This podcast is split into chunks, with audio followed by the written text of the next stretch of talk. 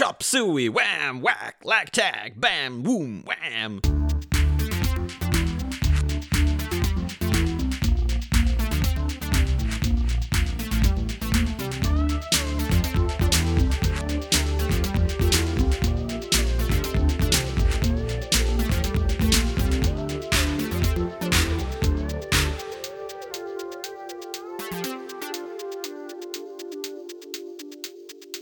Wow, that's some uh, lag, man. You're like five seconds behind. Never mind. Uh, okay. Yeah, we were just talking about that. I traded uh, a, a, a solid internet connection for a very nice looking apartment. There's a supposedly a, tr- a trade off here in Sweden. Uh, either excellent internet or uh, excellent apartment. Uh, so yeah, Yeah, that's the northern Sweden. the northern S- Sweden way. That, that's funny. You live in Umeå, which is a northern city, and Umeå boasted about getting 5G uh, before any other Swedish cities uh, last year, um, which is ironic in your case. So anyway. Welcome to Pod Hard, everybody. My name is Jonas Högberg. And this is Anders Hultqvist. We've reached 1925. 1924 was a fantastic year. It was a seminal action year, but 1925 plummets right down again. 1925, uh, Lloyd releases The Freshman, and Buster Keaton releases uh, Seven Chances and Go West. The Freshman and Seven Chances are two. Uh, of their best works, people would say. But they're very much low key movies, not that much action going on, which is a shame for us, of course. But we have some great uh, backup this episode from, uh, from Japan Orochi the Serpent. But maybe we should start with our perhaps favorite movie Should Sailors Marry? Uh, yeah, last time we discovered that we maybe had uh, missed this. Uh, what's his face? Larry Semon uh, guy. He made some uh, astonishing uh, action in in uh, horseshoes in 1923. I I don't I I don't think this is Larry Semon actually. No, who is this? I think it's na- his name is Clyde Cook. Uh, okay. I, I think this is just this is a big misunderstanding. Okay, could that uh, explain the quality drop? yeah, definitely. definitely. Uh, Because so, thi- this is a movie that we probably shouldn't have watched. uh, this is essentially uh, in Sweden we call this kind of movie an Åsa-Nisse movie, which essentially is a movie that's so silly and drab and you know boring and weird and uh, I mean uh, essentially this uh, this comedy bits uh, of this guy being bullied by women and uh, stuff like that. Uh, old timey sense of humor, I guess. the plot as it goes is it's uh, something different. Uh, it's about a, a wife beating wrestler uh, who demands to live off alimony from his ex wife. hmm Uh, so she will try to marry this uh, not Larry guy, Clyde Cook. Clyde Cook. yeah. I suppose, uh, to get some money off of him. He's a sailor who has gambled all uh, away all his money. I mean, it's a really fresh uh, setup. I don't know. There, it's quite a indefensible. And then he is presented to um, her kids from the earlier marriage and is instantly abused by the son and then he gets the hots for the daughter uh, so yeah it's not my cup of tea We went for this movie when we scrolled through it and saw that there was some interesting wrestling scenes uh, where Clyde Cook is uh, facing off against the, the former husband, who is a wrestler, uh, and they're they're uh, tumbling around on the floor, and uh, he's trying to get a hold of uh, Clyde Cook's neck, but he's sliding around. He's like a rubber man. Uh, so I thought that was a bit funny, but uh, that that's essentially everything that is uh, anything about this movie. Yeah, we get some ground. Uh, what what do you say? Floor floor game. I don't know. A, proper wrestling, some bending of joints and stuff, and uh, it actually feels kind of fresh still. I would like to see more wrestling movies. I think. I mean, not not set in the ring, uh, not sports dramas, but uh, I mean more wrestling incorporated in uh, action cinema. Is it Laurel or Hardy that? Uh, who's the guy who comes in and rubs his nipple? oh yeah, it's uh, Oliver Hardy, the big guy uh, of the of the two. he he has a, a bit part in this movie, I think. Yeah, uh, uh, so there's a long sequence where Oliver Hardy comes in and rubs his uh, nipple. Well, that's something, I, I guess. this uh, not Larry character. Semon movie, yeah. Uh, yeah, yeah, yeah. yeah. so, so anyway. so let's let's move on, man. Let's move on. Let's move on to our regular guys, uh, Buster Keaton and Harold Lloyd. Buster Keaton makes two movies, Go West and Seven Chances. Go West is well, uh, there's not that much going on in Go West actually. I do think it's pretty funny that uh, Buster befriends a cow in this movie and uh, he becomes so uh, infatuated with the cow that uh, they have a pretty funny ending to the movie. Buster has saved the day, and so this uh, this cow tender t- tells Buster that you can have whatever you want. And Buster says, "I want her," and, and points backwards uh, where the cowherder's uh, daughter stands, and she thinks, oh, he's talking about me. But no, he's talking about the cow that stands behind her and that he loves more than anything. So the movie ends with them, everybody riding away in a car, uh, and the cow being in the back seat uh, together with Buster. I thought that was very endearing, actually. Action-wise, uh, there's not that much to to comment on. Uh, Buster rolls down a slope in a barrel. The barrel breaks, and Buster rolls out. I thought that was a, a nice uh, image. And there's some running around in the big city with the cow herd and Buster. Buster dresses up like a devil uh, and uh, there's some police uh, falling on their asses uh, and stuff like that. But uh, mm, not that uh, special, actually. I did think there was better stuff going on in Seven Chances, which is a movie about Buster being a potential millionaire. He, he has the chance to inherit $7 million but only if he is married by the end of the day. He gets this notice on his uh, birthday.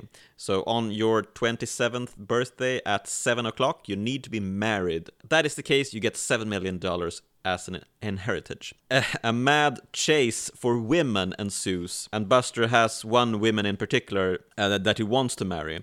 But uh, she gets offended when uh, she finds out that uh, he's doing this for money.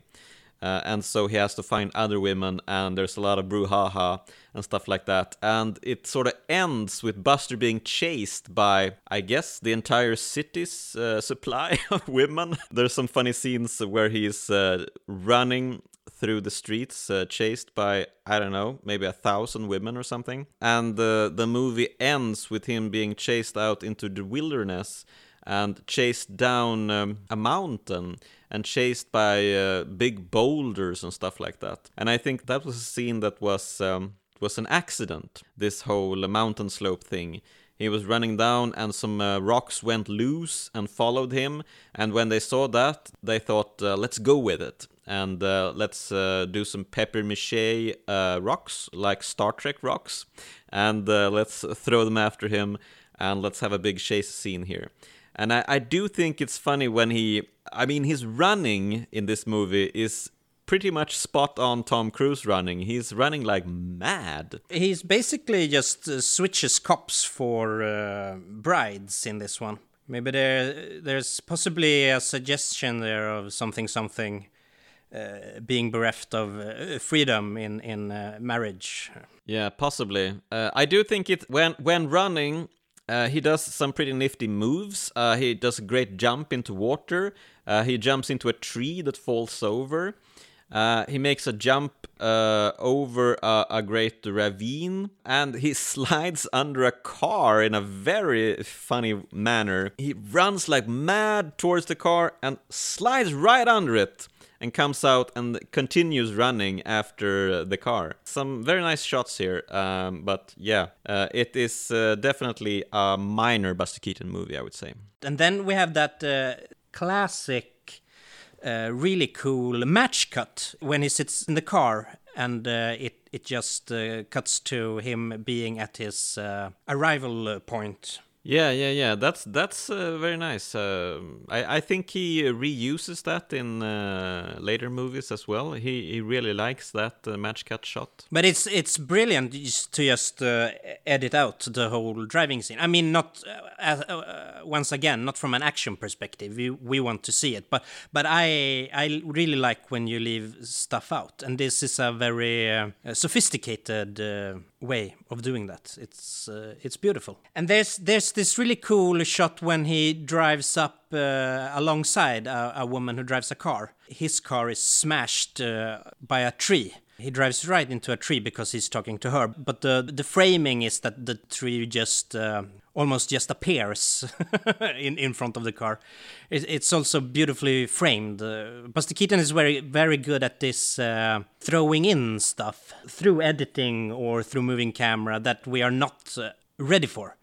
So he's using the the film toolbox to his advantage, so to say and and also build anticipation with giving us more sometimes he gives us more information than he has when when there are more and more women uh, flocking behind him when he's walking. So he's he's very uh, smart with this these things. Yeah, yeah, he has a he has a big uh, grasp of the movie language and what you can do with it um, to uh, elevate uh, scenes. The the joke uh, that uh, Buster has proposed to everything in a skirt, including a Scotchman, although just earlier there was an explicit gag of him not proposing to a black woman. It was pretty uh, ugly. Yeah. Ooh. I think uh, Buster also still has some problem with uh, the narrative structure of his movies, which leads into Lloyd, who is streamlining and uh, which which you can see as a good thing or a bad thing, I suppose. Well, uh, yeah, I do think uh, Lloyd definitely has better script writers. Uh, everything holds together in a more timely manner, I would say. Um, sure, you maybe don't get the same heights that Buster has, but uh, his movies are more pleasant to watch uh, as a whole.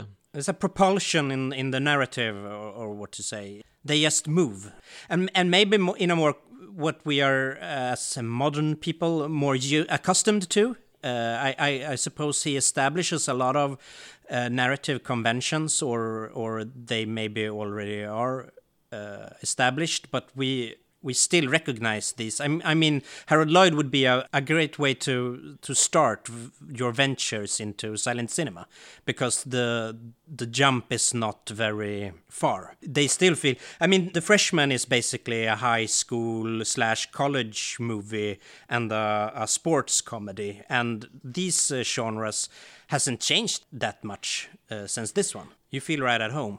Yeah, and I I, mean, I think uh, parts of the movie inspired uh, The Water Boy with Adam Sandler in the 90s. There's a lot of these mix-ups and uh, he thinks he's something he's not in the eyes of others. Essential comedy bits that uh, haven't changed at all uh, over time. So the plot of The Freshman is that he's a guy off to college for the first time. He's like 30 years old, but uh, never mind.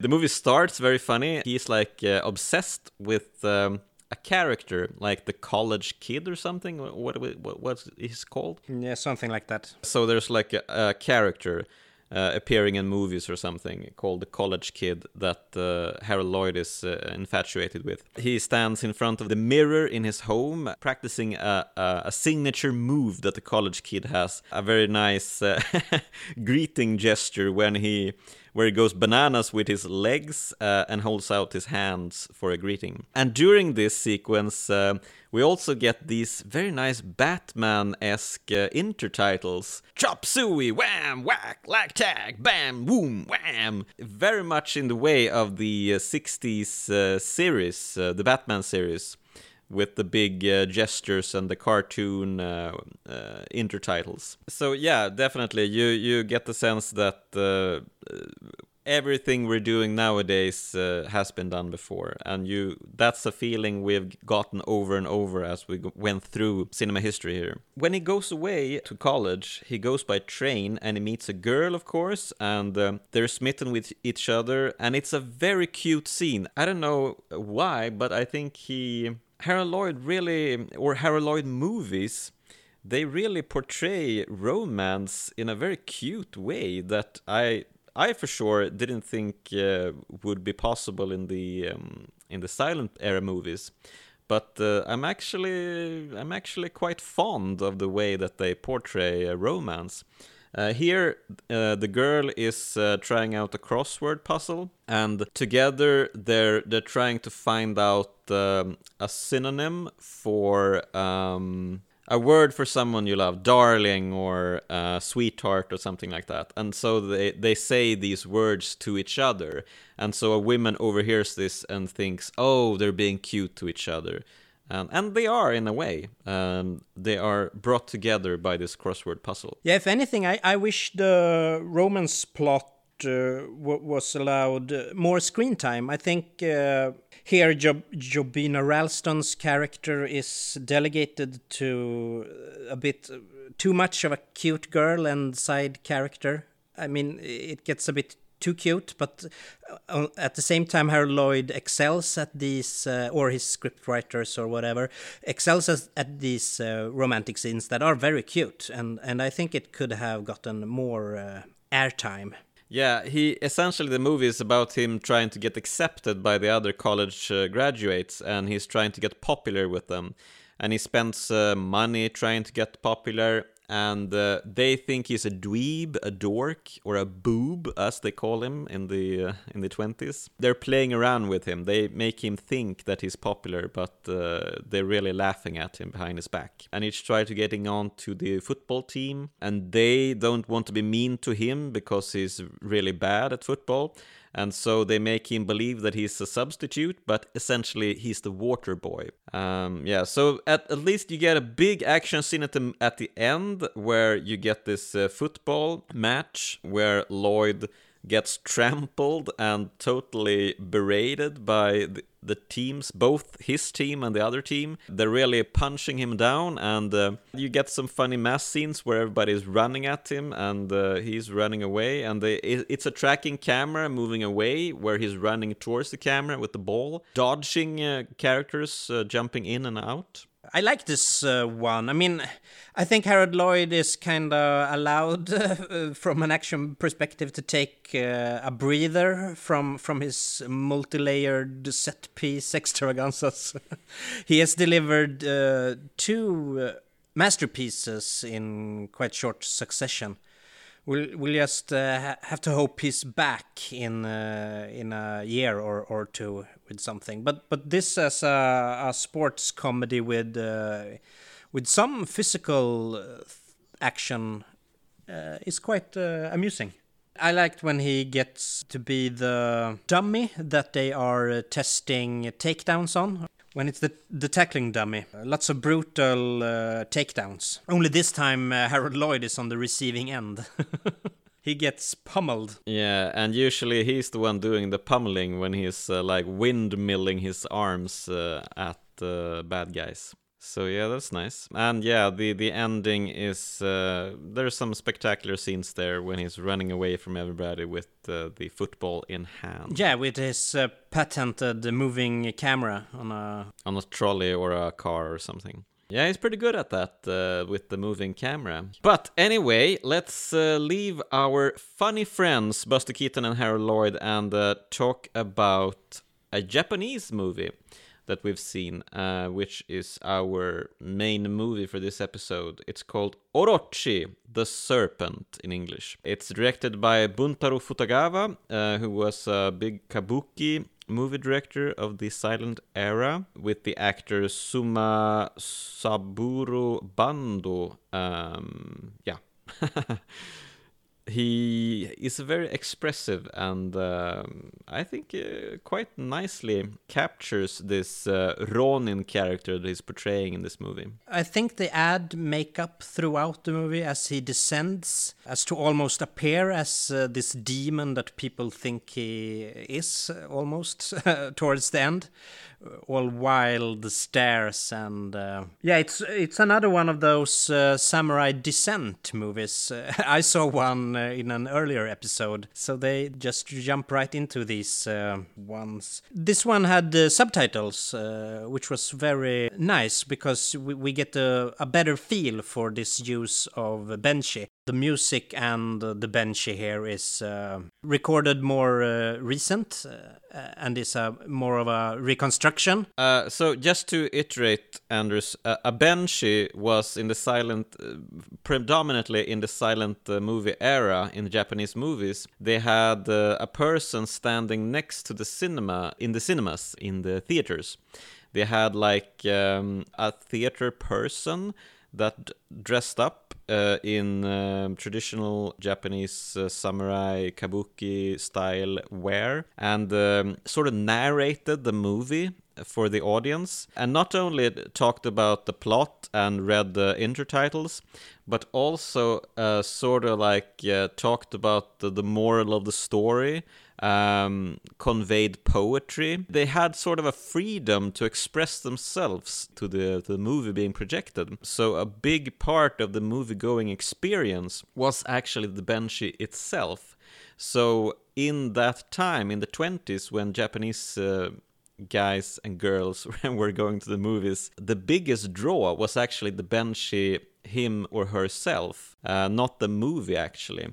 So uh, if you saw that, oh, that Benshi that I like so much is going to be talking about a movie, I'm going to that uh, movie, which is uh, which is uh, quite fabulous actually.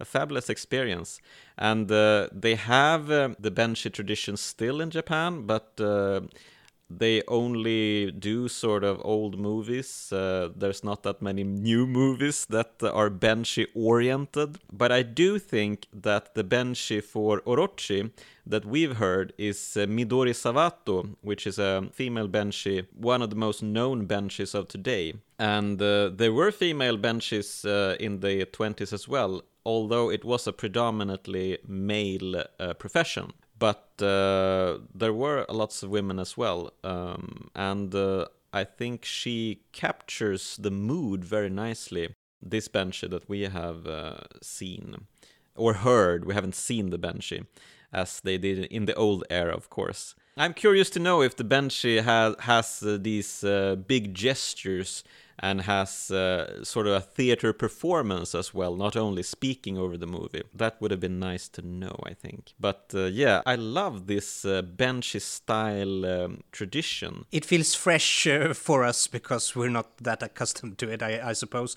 But it, it's uh, really interesting, and and usually I don't like narrate that much. But there is something interesting going on here when when she, she plays all the parts, doing different voices, and just uh, of course there's a lot of just telling us what we see in in the images. And but there there are uh, characters and how they think, experience the situation. It brings a literary aspect to to film. I mean, in the end, everything is is text more or less. Uh, so so I liked uh, this approach it's very soothing. reading a movie. Yeah, I would really like to see a, a modern approach to Benshi storytelling. Uh, I th- I think that would be very interesting. Pick up the old traditions and try to make something new of it. Uh, I don't know if that has been made in the last uh, 20, 30 years. I, I mean, they, they do that in these uh, Wakaliwood, uh, these uh, action, uh, African action movies from uh, the Wakaliwood, they have a live performer emceeing, or, or, or what to say, to the movie. more commenting on uh, screaming like action! Yeah he, the hero is uh, blowing up a helicopter. Good. Okay okay stuff like that. Okay. I, I think part of uh, why i like the Benshi style so much is that the, the Japanese language is so so forceful and powerful, especially when you're transitioning between characters. The Benshi really has a, a commanding presence uh, over this movie. Yeah, and, and just uh, the blending of images and also texts that I think she is reading, and just this constant, uh, more literary feel. And and I gotta make a note on the music as well, although composed uh, at a later date. Uh, I think this is, uh, and not only because I think this is, uh, to my taste, better music than in most of the movies we have seen. Uh, I think the use of mu music here is, uh, is, yeah, it's put to better use. It's pretty varied, and there's also longer parts with silence. It utilizes silence in a better way, and yeah, it's not that constant approach that we have seen in many movies where they just basically basically put on a, a record and let it play regardless of what what is happening in in the image. Yeah and i don't think that was what they did back in the 20s uh, when they have a when they had a live orchestra for many of the uh, appearances of the movie. I think it was a, a much more grander uh, feeling um, watching even uh, silly movies back in the 20s which are being lost on us today when we just get this uh, this outdated uh, weird uh, things with um, um, clocks and uh, it's a, just a barrage of pompous orchestral walls sometimes. Uh, I really hope it was more dynamic. yeah, so uh, Orochi, it is uh, basically a, a, sort of um, the main character is is very much this Toshiro Mifune character who is very hot headed and gets into a lot of trouble because he just he can't take an insult. Or he's insulted by everything essentially. I mean someone offering him sake in the beginning of the movie and he gets offended and a big brouhaha breaks out and uh, he's essentially an asshole.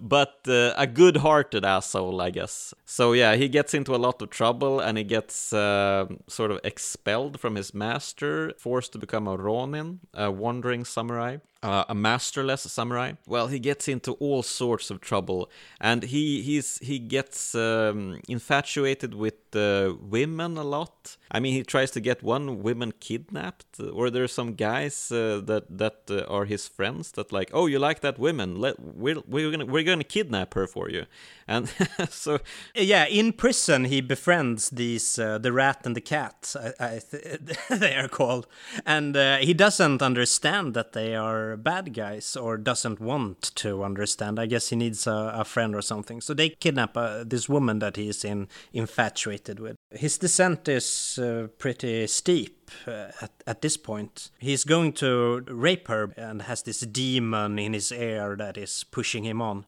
but in the end he backs off. Yeah, I thought it was very nice when he was moving into the camera with his face, and just as the camera sort of envelops him, uh, he backs away and becomes uh, sane again. When he sets out on the road to live as a Ronin, voiceover says, "With the passing of the first year, we find him in a pathetic state."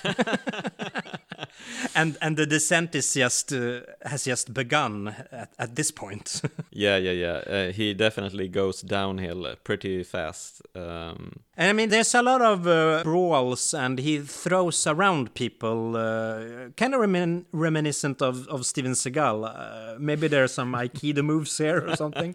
he just throws people uh, that that run at him, and and maybe they are a bit too undercranked uh, I think, here, because it gets a bit cartoonish, and I think it uh, should have been a, a, heavier feel. So, but that could also be this uh, version that we see. Maybe there is a version that they did the projection speed at a more reasonable count. Yeah, and the the fights are they're very messy, and uh, at the same time they're very orchestrated. I think they they've even though it's very undercranked strength and uh, they're they're moving very fast. I think they're moving very in unison in a very in a very nice way. He, I mean, he's surrounded uh, in a, in a lot of fights by by uh, other guys, and uh, they're everybody's moving in unison. When he attacks like one front, the other front uh, rushes in from behind, so that everyone is at the same distance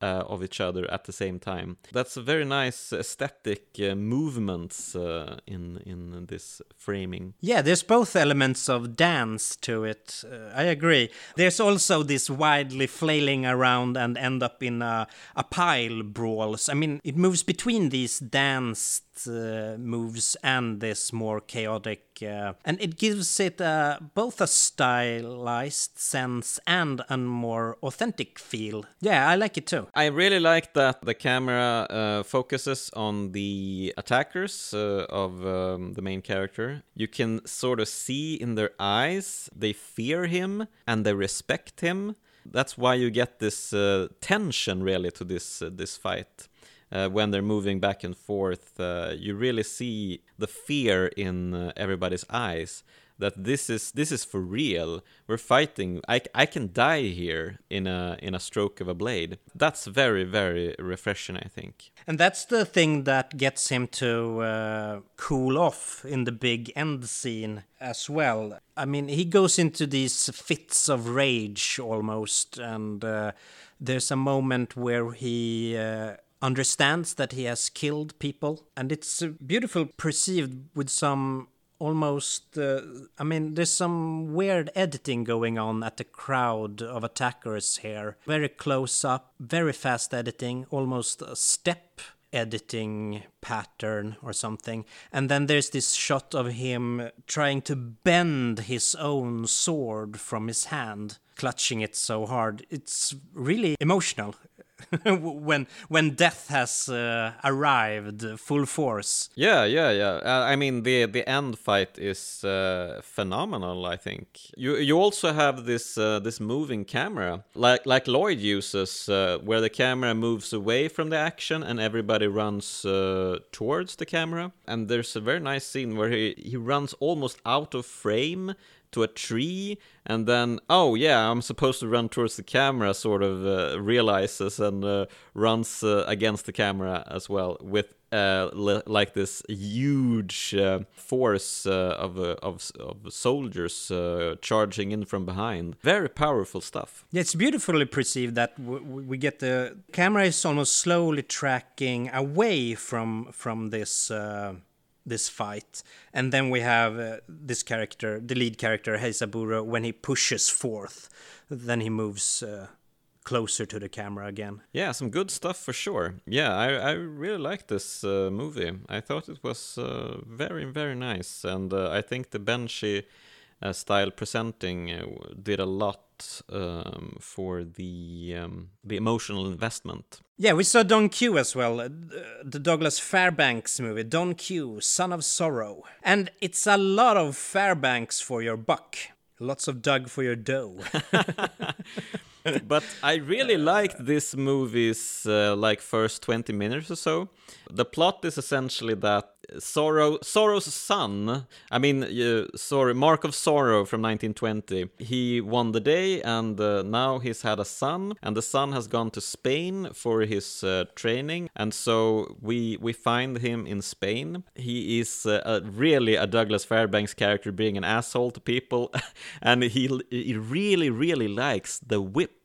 So he goes around having whip tricks at people. He flicks cigarettes out of people's mouths, cuts off uh, papers in the middle, and everybody's cheering him on and he's doing more crazy stuff. He uses blindfolds and whipping around and getting into trouble. And just friendly whips some people in the butt. Isn't that Douglas Fairbanks uh, for you? Yeah, sure. Yeah, probably improvised. I mean, this guy, it, it when you know it now, uh, it, it kind of shines through that he is a uncontrollable madman.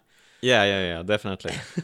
uh, and and I yeah, it's uh, both uh, it's both enjoyable and a bit uh, frightening as well. This one almost there is no plot. I mean, there's 50 minutes of dilly dallying, and if that's your thing, as I said, there's a lot of Fairbanks. The fights could have been longer. I really liked this uh, fight where he got trapped in a sort of hacienda. He was traveling there with some um, army fellows. Yeah, his night out with the pals, just goofing around, talking to statues. But one one of them wasn't really a pal, so he locks him in with a lot of hostiles, uh, and so he has to escape. And he uses a really clever ruse to get out of the building.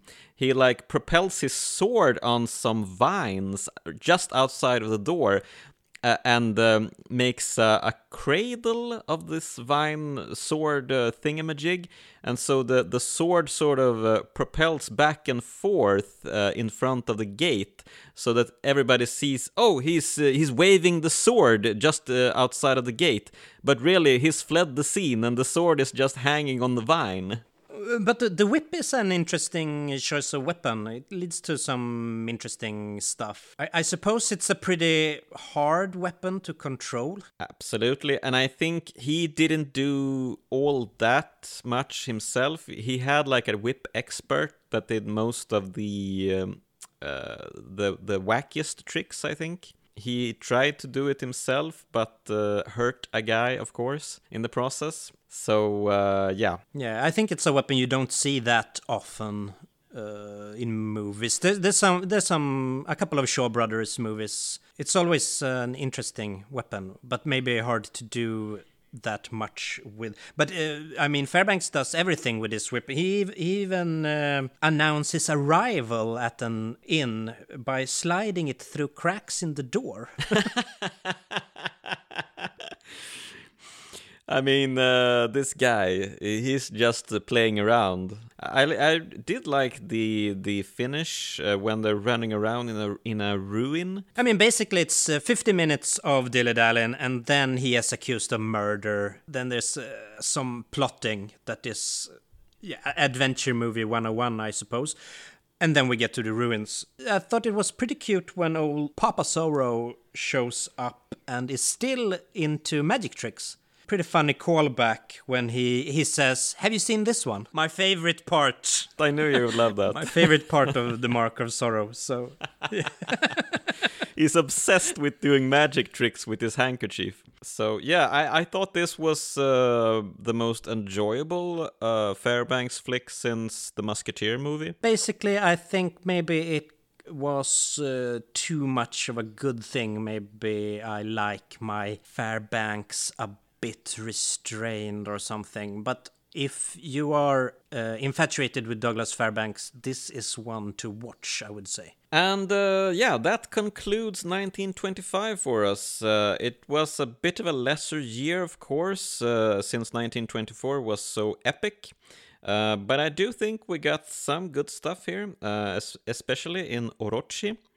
Um, so yeah, silent movies, uh, they keep uh, they're they're doing it. They they keep doing it for us. Yeah.